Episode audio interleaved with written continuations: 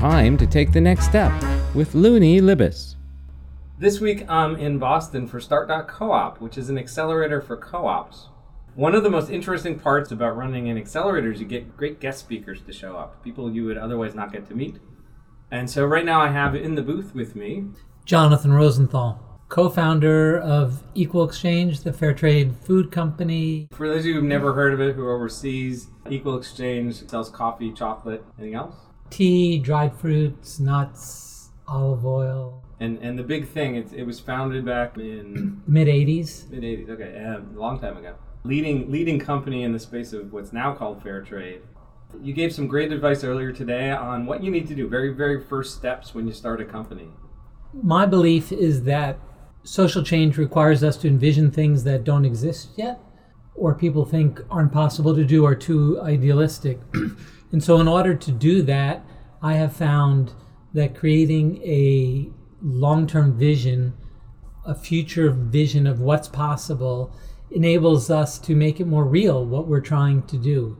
And so, overcoming the great odds of success become uh, a little bit easier when you have a real picture that you can believe in of what's possible. And and when you said long term, how long is long term? Well, I think it really depends on what you're doing and who you are. I think my experience that's five years, ten years.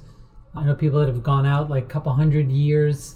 People that are used to dealing in kind of long-term, multi-generational, Seven generations. seven generations. So people that are more rooted in the land. Okay, and gi- gi- can you give me an example? What does one of those vision statements look like?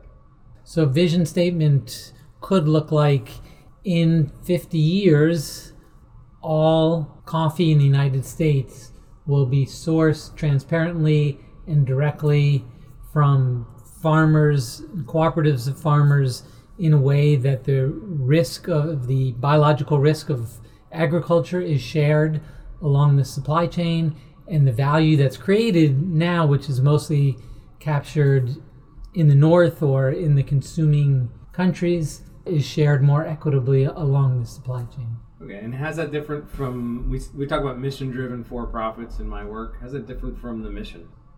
Well, for me, the mission is why. Why do we exist?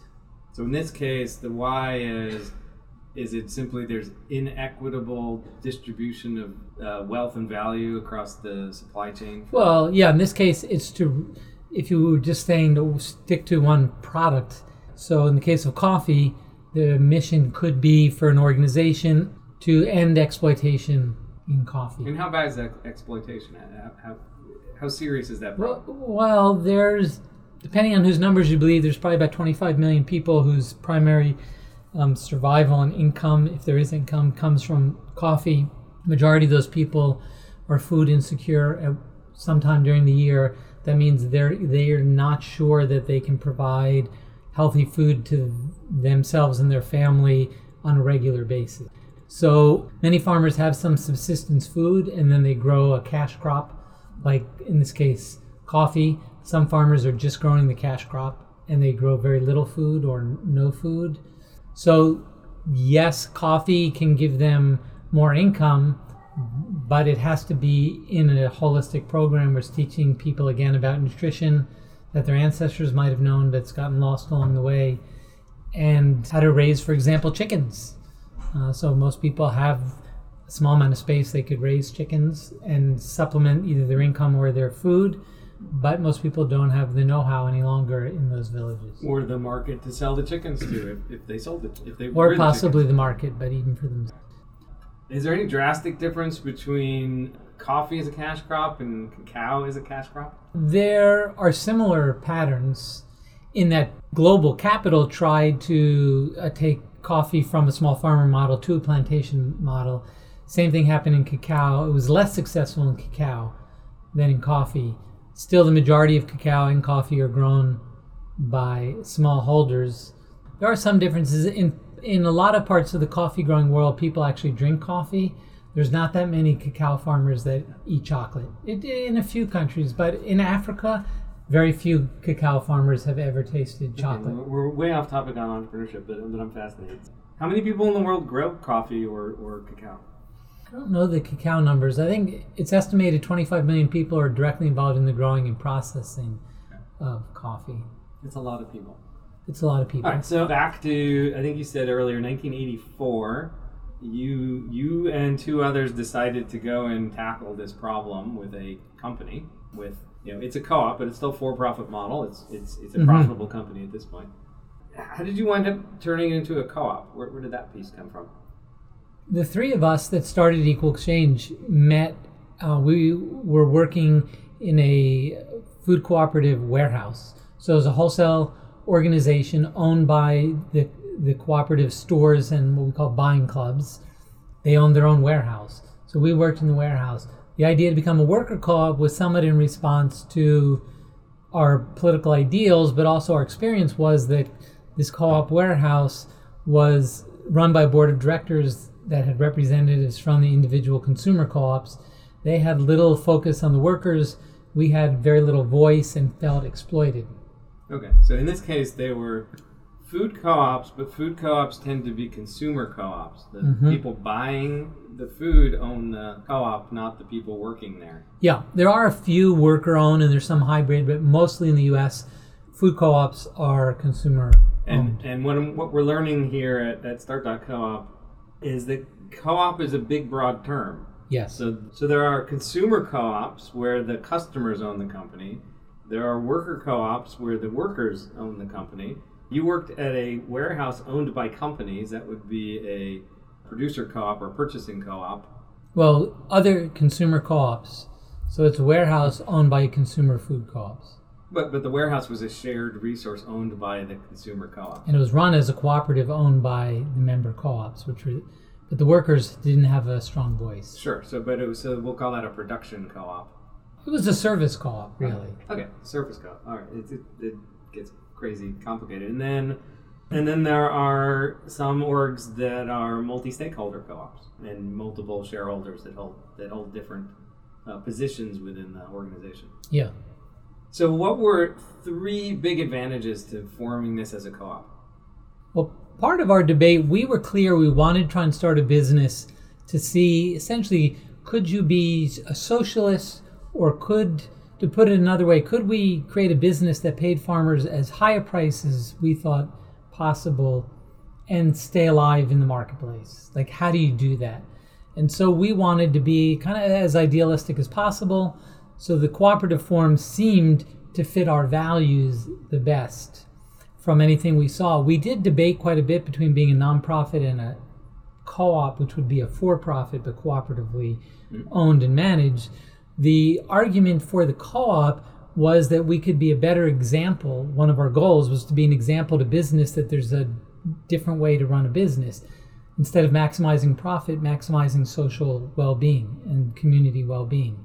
And so we felt that if we were a nonprofit and getting subsidy in terms of grants to do things, business wouldn't take us seriously. Mm-hmm. On the other hand, we're worried with our strongly idealistic model that if we didn't do it as a nonprofit, that we just wouldn't be able to, to survive in the marketplace. Okay, and ultimately, it is a business. right? Ultimately, it's a business. Hundred and something employees. And no matter how, it yeah, today sales of Equal Exchange are a little over seventy million dollars a year. There's I don't know, 175 workers, something like that, spread out around the United States. They have strong investment in a sister co-op in Canada, another one in England, and so they're branching out bit by bit. More, more, more complex. More but you- you- get that with multinationals if you're a traditional company too. Exactly. Um, so it works, or it has worked. Yeah, it it certainly has worked until now. And the downside of this structure over traditional business? Well, some people would see the downside. The way we set up Equal Exchange, we as the co-founders didn't really get paid for our innovation and intellectual capital, if you want to consider it a kind of capital. Um, we gave away the companies the way some people would see it. So I don't have that money to live a life of luxury or retire with a lot of money in the bank. I don't necessarily consider that a significant downside because it wasn't my goal, but some people would see that as a downside. The other, in a sort of practical hands on side, I think the cooperative decision making process and cooperative ownership structure, which are connected but can be somewhat separate, they tend to lead to somewhat conservative decision making, is my experience. And so, for one, you give up a lot of control uh, compared to a traditional entrepreneur who's battling with VCs for how much control. Yeah, yeah, I own 51% of the company. I get to make You get to make decisions. Zuckerberg on, on Capitol Hill saying basically, I'm giving Yeah. you the finger, it's my company. Yeah. Go away. So in a in a in a democratic cooperative, the will of the members is at least on big decisions is you have to convince members to go along with it. So decisions often take longer, and I would say cooperative decision making tends to be a bit more conservative in terms of risk taking, certainly compared to entrepreneurs who often you know risk their house, their family, their lives, whatever to build a business. In a co-op, it's shared risk, but you tend and, not to. and was was that true back in the early 90s when it was 10 15 people versus you know 100 or did it just grow as the size of the team grew because i see that same pattern in traditional companies when you get to be Well- when, when you're worried about 100 paychecks and payroll you start to make less uh, risky decisions I think that's a natural function of size and cooperative decision making. People tend to take less risk. That's just uh, the nature of that kind of group decision making. Some of that is offset, in my experience, by making more thoughtful decision making. Much as people make the argument that having truly diverse workforce, you have um, uh, more varied point of views and viewpoints and input, and you come up with better decisions, even though sometimes there's more conflict. and and So this is similar. It's a little bit slower, but you get richer decisions, and everybody that's impacted has some voice, which means you have less people that are laying traps and obstacles preventing change. Okay, and, but in, everything else, that aside, like how you're running the company, it's still a business, and it still looks and feels and acts like a business. Yeah. And customers who are buying coffee, you know, they get the message on the on the label, but if they don't read the message, it's it's a coffee company, and so in the end, it's still business first, right? Or it's still Well, it's still, I- it's still trying business first, where I define that, just to be clear, Yeah. as you're solving a problem that some customer wants wants enough to pay for. Yes. I think in the case of Equal Exchange, like many entrepreneurial ventures, the problem we saw was not one that if we did focus groups, um, our, our potential customers would I could identify, right? So Sure, but Steve Jobs would say the same thing. yeah, so it was a problem that we saw, and we saw a potential solution to it. That's true. Again, when you're doing it in a cooperative, then you have to get everybody to come to some degree of consensus around what is the nature of the problem and what are the boundaries of the solution. One of the great advantages to co-ops is you are pretty much forced by the structure to have pretty clear value proposition and pretty clear desired outcomes. And then since everybody has some say and an ownership stake in it, you it tends to be easier to build alignment around ideas.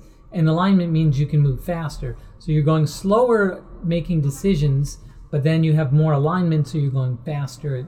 I'm not saying it's a perfect trade-off. ju- just to wrap that back, Yeah. but just just to be clear on what you just said, that's only true in the worker co-op model. You were frustrated back in the '80s being a worker at a co-op owned by co-ops where a you had- secondary level co-op. yeah, where you didn't have any say. The workers didn't, were, were not the voice of. I that. think you know some of those models have evolved now, so that there's more hybrid co-ops. Like Mondragon in Spain has one of the largest retail operations in the Iberian Peninsula, and it's a hybrid worker-consumer co-op. Yeah, and and over, I'm I'm a former techie, and in the tech world, the past few years we've gotten things like holacracy that have shown up, where all of a sudden now everybody has a voice in governance, but not necessarily any ownership stake in the company. Yeah, and sociocracy is another Yeah, variant. so you it. can Yep. you can break this up. It doesn't have to simply be one person, one vote, one person, one share. It, it is is is a design decision. When you sit down to design your company, who owns it? Who gets to run it? Who gets to say who gets to run it? Who gets to say who gets to own it? How are those shares shared? How much do they cost? Who do you sell them to? Yeah. All those things are all of those things are variables. Yes. And by default, we simply get the traditional ownership model of you have investors come in with money, they get they get to say who runs it, and the workers, you know, get hired and fired or when management says they need to. Well, I think one of the things to understand, just to point out, there's a huge range in what it, what is a worker co-op. So some worker co-ops, everybody's in on every decision, or almost every big decision. There are no bosses. It's a very flat, non-hierarchical. That's at one end of the spectrum. People sometimes feel like that's so idealistic, can it work? And there are people that make that work for sure, though it's pretty challenging. At the other end of the spectrum, we have uh, ESOPs, employee stock ownership programs, and in those, often uh, workers have almost no say in anything, but they have a right to a share of profits. And there's no outside owners that are extracting. Yeah, and we can go Money. way down that hole, which I'm not going to do Yeah. today. But if you go online and you search ESOP, ESOP, you'll find it actually is in the same set of laws as 401ks and IRAs. hmm and the benefits are for retirement, not for more. Usually, the benefits are more aimed at retirement than aimed at increasing your income in your say right now. It's about where profits go. It's not how the companies run generally. Yeah. There are some hybrids again, but it's also much more established. So there are probably 10,000 Democratic worker co-op jobs in the U.S., maybe 15 by now. Uh, there are 10 million ESOP jobs. So it's it's at a whole other scale. And then of course there's all kinds of models in between that have hierarchy, but still the big decisions are democratically done by everybody. There's Oh, sure. And there's, then many models. There's probably a million jobs in the tech space with stock options, which is Yes. which is yet another Another way variant. to share ownership, but not really, and definitely no say. Yeah. Yeah. All right. Well, we'll we'll save all that for another episode. Okay. So thank you for coming today. It was my pleasure. Uh, until next time.